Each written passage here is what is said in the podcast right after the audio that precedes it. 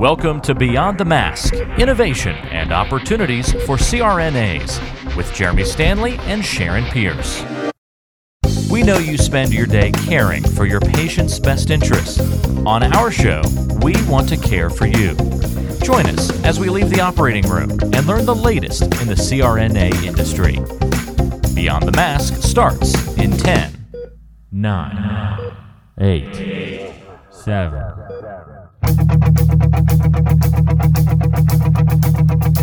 This is Sharon Pierce, And Jeremy Stanley. and it's time to wake up.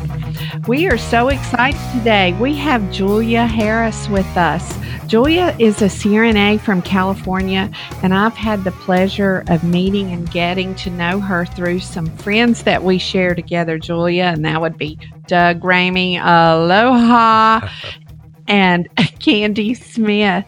We all got to spend some time together in Amsterdam this past June before we went to the IFNA meeting, and we'll have to tell you about the houseboat that I rented on Uh-oh. another opportunity. but I got the opportunity to hear Julia at the Hawaii State meeting. Yes, we both spoke at the Hawaii State meeting. Somebody's got to do it, so it might oh, as Oh, well wow. be Can we us. say free trip, Sharon? Yeah. Oh. but it was it was awful. But the good thing about it was that i got to hear julia speak on non-opioid anesthesia. Did i say that right? Or opioid free anesthesia. Yes. same thing Yes. i suppose.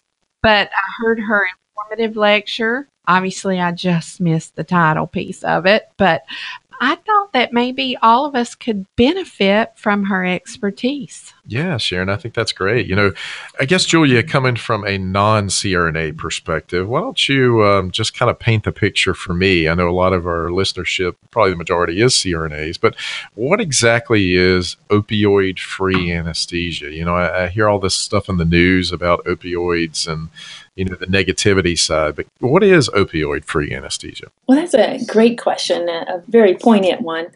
And to be honest, uh, we have had multiple conversations within the community about how we should define it. Because to define it opioid free anesthesia is a little bit of a misnomer because the way that we approach anesthesia has very little to do with opioids in that we use everything except that. And we do that for very specific reasons, which we'll discuss a little bit later.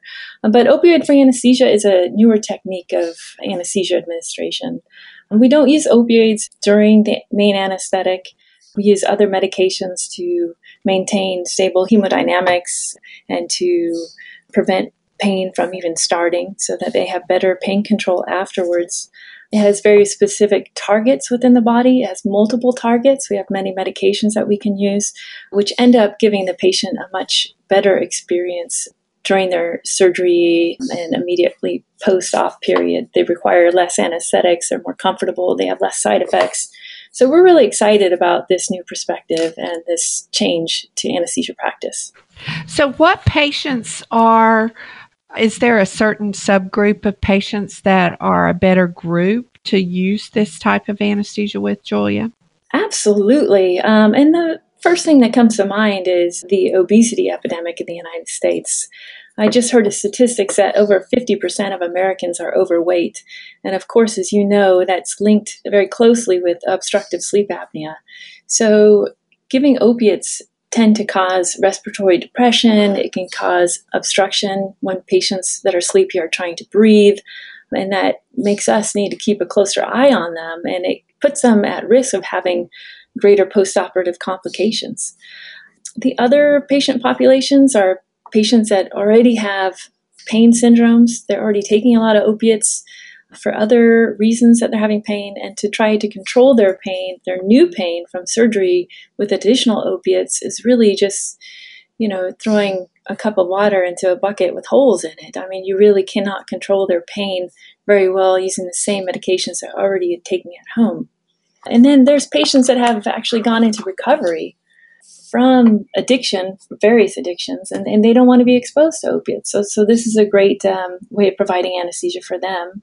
And of course, you know, we very commonly have patients that tell us that they've had nausea and vomiting after surgery and they don't want the same experience. Well, this is great because one of the main culprits, obviously, for post op nausea and vomiting is opiates. So if you can avoid giving those medications, those patients end up doing very well. And in fact, on a recent audit that I did for my patients that have received opioid free anesthesia in the last year or so, I couldn't find one patient that had incidence of post op nausea and vomiting. And then, of course, people that are elderly and are susceptible to having cognitive dysfunction afterwards, this type of anesthesia is very good for them.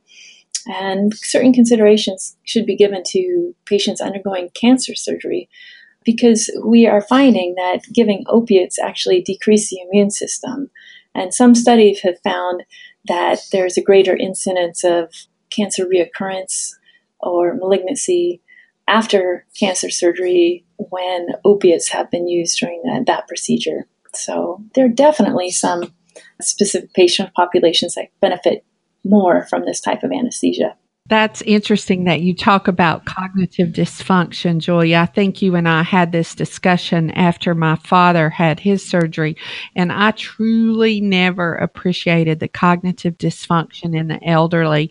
And even though my dad was only what, 76 when he had his surgery, to me, that's not really elderly. And with your 102 year old grandmother that you take care of, 76 is a spring chicken next to her. But it was really interesting that my father was having hallucinations. He was seeing, mm-hmm. I mean, he's fully alert, but he's seeing yeah. deer running across the front lawn of the hospital and different things like that. So I truly never appreciated that whole piece until it came home to roost, so to speak. Absolutely. Well, Julia, you know, you've talked about better post op results and so forth. I guess one of my questions as a layperson in this industry would be, you know, how do the patients fare from a non opioid anesthetic? And I'm sure you do patient satisfaction surveys. And what are you finding when you do those surveys? I find that they do very well.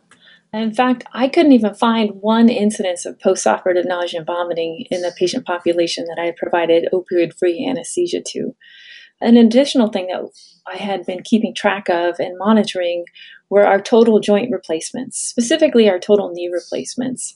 So I had worked with the uh, orthopedic surgeon to kind of come up with an idea that what we can do to get our patients home sooner, have them recover faster, have them meet their physical therapy goals, have them more comfortable, and be able to be discharged sooner.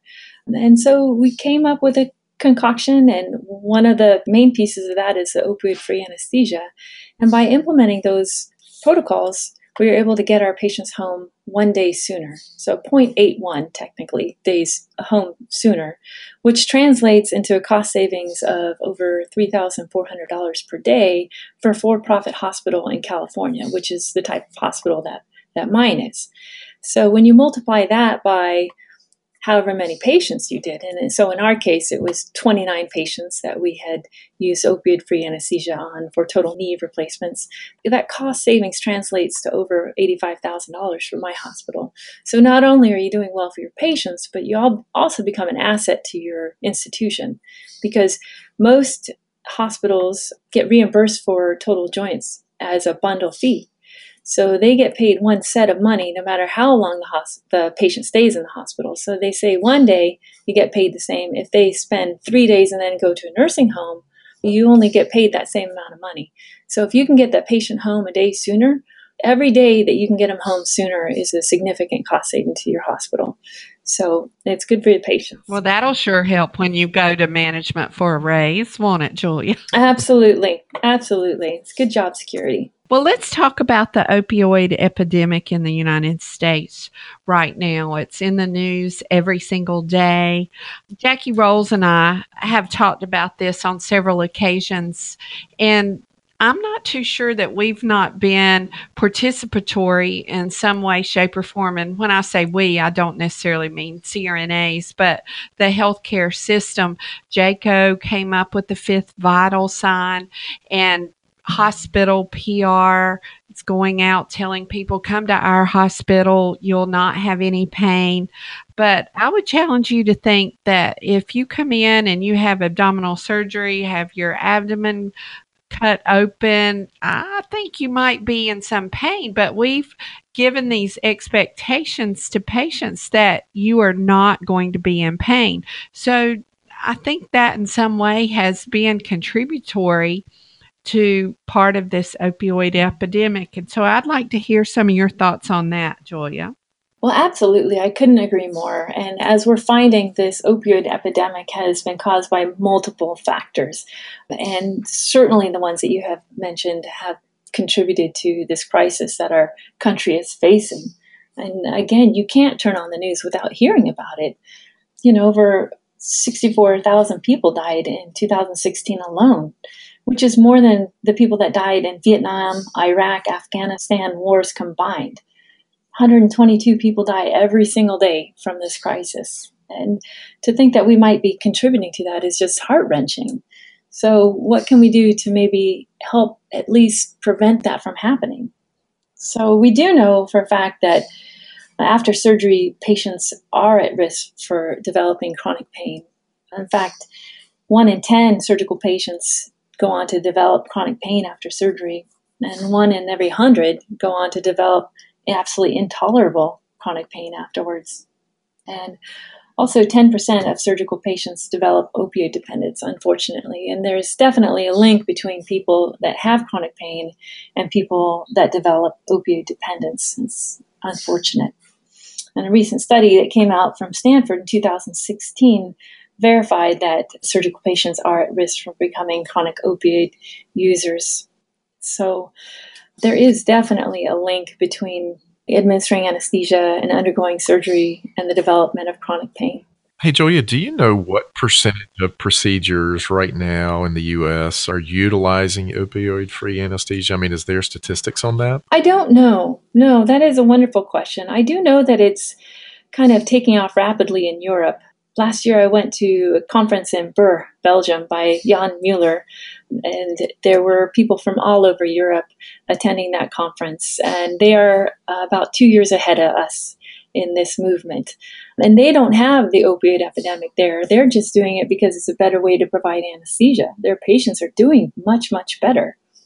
Because one of the main things that we do by delivering this opioid anesthesia, it's not just general anesthesia minus pain control or minus opiates. It's much more than that. Our main focus on delivering anesthesia is to do it in such a way that it blocks pain from even starting, that we block inflammatory markers such as prostaglandins, cytokines, glutamate, all those pro inflammatory mediators, we're trying to stop them, we're trying to suppress them. And by doing that, our patients have much, much better pain control afterwards. And as you can see from a lot of the ERAS data, the patients do a lot better. Now, opioid free doesn't equal enhanced recovery after surgery, those kind of very inclusive protocols, but it's a key component in it. And just doing the opioid free anesthesia alone does our patients a lot of good. But as far as tracking actual numbers, no, we don't have that data, although hopefully in the not too distant future we'll be able to keep track of that. I, I do think that we need to do robust studies to track our patients and to track the use of opioid free anesthesia and, and what the outcome differences are because clinically I see them. I know our patients do well. I talk to the surgeons afterwards and our ACL patients are, you know, up running around to the point where my surgeon has to tell them to calm down and actually take it easy and don't overuse. So they're doing really, really well, but we need to quantify that. We haven't got to the point where, where we're doing that.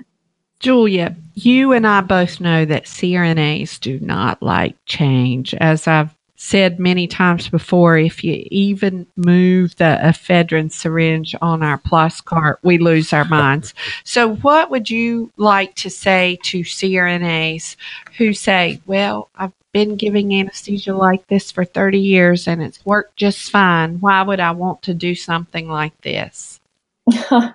it's a really incredible point, and I couldn't agree with you more about uh, it being difficult to change. There, there are some people that are what are termed early adapters, and those people are more open to new ideas. They tend to be, you know, read the newest literature coming out. They tend to go to conferences and try new things. So those people are fewer and far between. So the rest of the population, i.e., 80% of us, you know, the people out there, are resistant to change. You know, they really are. Uh, um, but the more evidence that's out there, the more compelling the data is to make these changes, to do them for the sake of our patients. I mean, look at how many things that we used to do back in the day that we now look back on and think, why did we do that?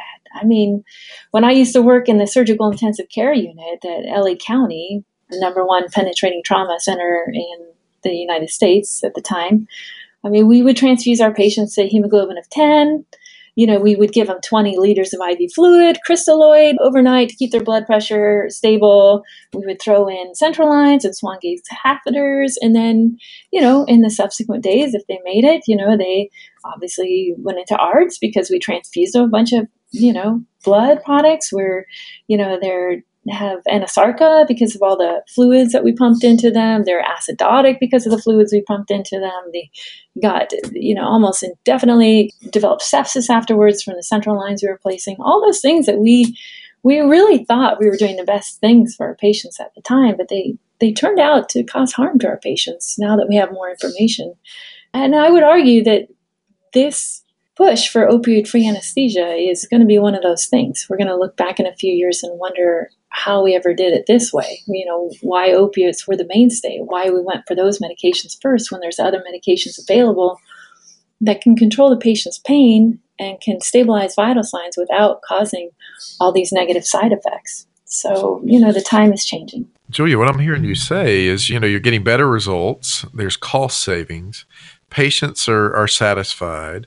And to me, you know, I'm not sure this sounds almost like an education lesson for providers in, in change and what this opioid free anesthesia can do for their patients, the cost savings and everything along with. Is that and I know that the the society, the opioid free anesthesia, which I think you've also spoken at, and Larry Hornsby's a part of, you know, and I think they're trying to educate as well. But is this more of an education lesson for providers?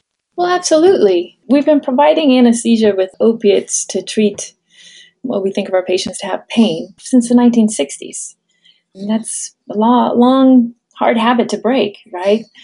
But we're not still using pentothal, right? And pentothal was a mainstay drug at the time. Oh, I love pentothal. I do miss pentothal. no, we're not. So why are we still using opiates? You know, I, I, I, I don't understand. But the it is. It is a knowledge thing. I, I think patient once people understand the benefits of using other drugs to maintain hemodynamics while patients are under anesthesia and what other medications we can use to suppress a sympathetic response, which actually ends up reducing cortisol levels afterwards as compared to the traditional or opiate based anesthetics. People will will see that and they, they will come along. I think it is a matter of education and understanding what really is good for, for our patients. I mean, you look at the 1960s, the way when opiates first came about, and you know what kind of drugs they have. They had a lot of drugs in the 60s. Uh, most, most people don't remember those drugs, though, do they? no, no, no, no. We're not going there, Sharon. Sorry, no. talking about anesthesia medications. All right. So we had barbiturates and like enflurane. You are from California now. I am. I am. I'm a nerd though. Sorry. Um, but the other thing was they, they were undiagnosed, you know, patients were undiagnosed for, you know, things like coronary artery disease and undiagnosed and untreated. So when opiates first came on the scene, they were great for those patients, right? So they provided decreased cardiac output, increased SVR, you know, the vital signs were really stable, the lactate production was lower. Um, so it was really good for those patients when, because they didn't know who those patients were, right? So it quickly and easily suppressed the sympathetic system, which resulted in better outcomes. However, you know, we do have better medications now that can do the same thing without all the um, negative side effects. So now is the time to change, absolutely. But, you know, and the other thing we need to think about is pain, what pain is. So, by very definition, pain is an unpleasant sensory and emotional experience associated with actual or potential tissue damage or described in terms of such damage. I mean, in textbook, you open it up, you look up pain, and that's what the definition is, right? So, another definition, though, is nociception, which is the process of detecting and signaling the presence of noxious stimuli of tissue damage. So now, when patients are on, under anesthesia, are they are they having an emotional response while they're asleep? Yeah, exactly. Something to think about, right? So if they're not having an emotional response, are they by definition having pain? So maybe a more appropriate definition is nociception. So if we're using opiates to control what we think of our patients having pain, maybe we don't need to do that, right? Maybe we need to control the sympathetic response of nociception, right? Rather than using opiates to treat as an analgesic during anesthesia if a tree falls in a woods kind of thing, you know? I, exactly. I hear you. Exactly. I hear you. Well, on a, another note, I want to ask something. You said that you were just at a big SOFA meeting, and I was just wondering does this have implications for military? I mean, we know that a lot of military people become addicted to opioids afterwards. Do you know if this is catching on in that particular arena whenever CRNAs are administering anesthesia for military personnel that have been injured? I have not heard of that happening. However, I will say that I have trained in military facilities and they are very pro regional anesthesia. If you want somebody to do good regional anesthesia, find somebody who's been in the military and they will be your person, right? So so perhaps even if they don't have haven't been using all the other drugs that we use in opioid free anesthesia, they have in all likelihood been able to spare a lot of the opiate administration by doing peripheral nerve blocks. And the newest development is fascial plane blocks. And my God, that field has absolutely exploded to the point it has. So there's a block for anything, any surgery that you can think of, there's a block for it now. And that is a very new development and very much a game changer for controlling postoperative pain and minimizing the need for opiates. Well, doesn't regional anesthesia function along kind of the same premise that you're ligating the pain response? It never reaches, that pain response never reaches the brain and that's what regional does too. So it's kind of tangential, I know, but interesting concept. Sure, right. So regional anesthesia, for those of you that are not anesthesia providers, it's a it is a specific procedure where you can numb up certain body parts. So if you're having shoulder surgery, you can do what we call an interscalene block, and we can put numbing medication or local anesthetic around the brachial plexus. And what that does is it numbs your arm from your fingertips all the way up to your shoulder. So if you've had shoulder surgery, when you wake up from anesthesia, your shoulder is going to be numb. It's not going to be hurting.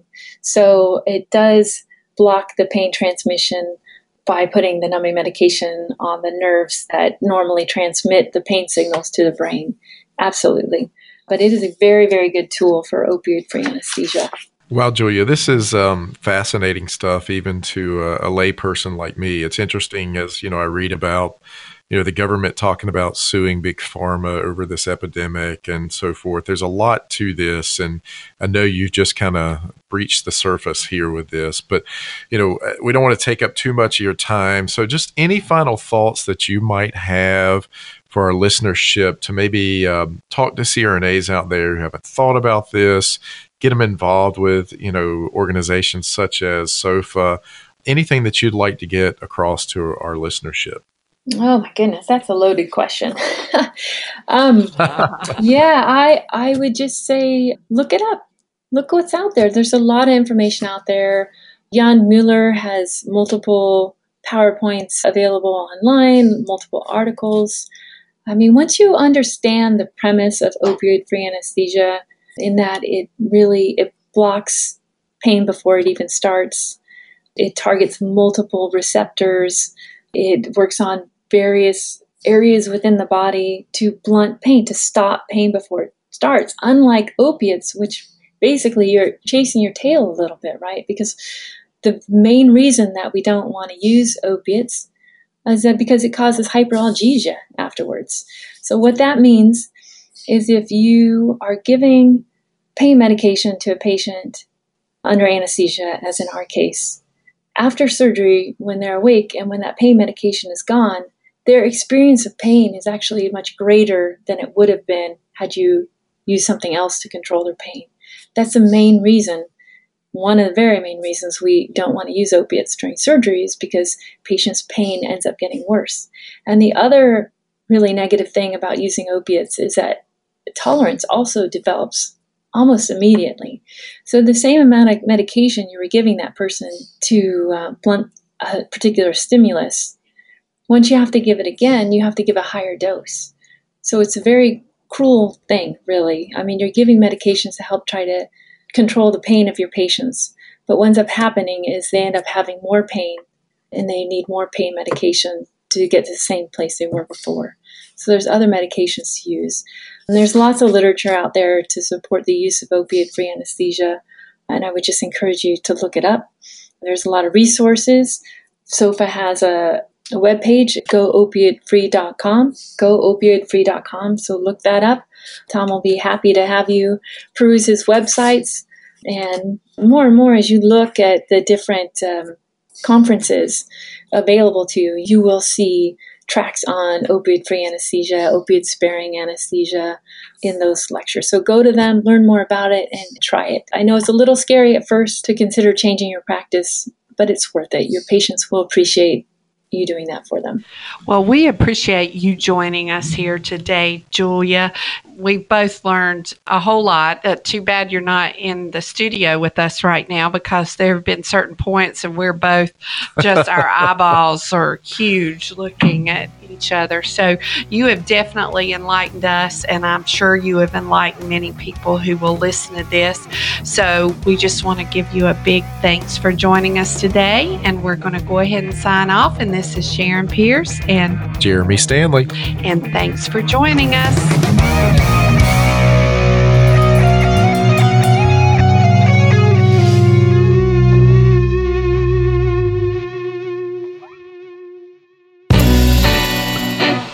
Coming up on a future episode of Beyond the Mask. Hi, I'm Chris Betton. I'm the Senior Director of PR for the American Association of Nurse Anesthetists. Mark your calendars for January 20 through 26 to celebrate National CRNA Week 2019. Communications Committee Chairman Dan Lovinari and I will help you guys get ready with all of the preparations you need for the big event. So, look forward to talking to you.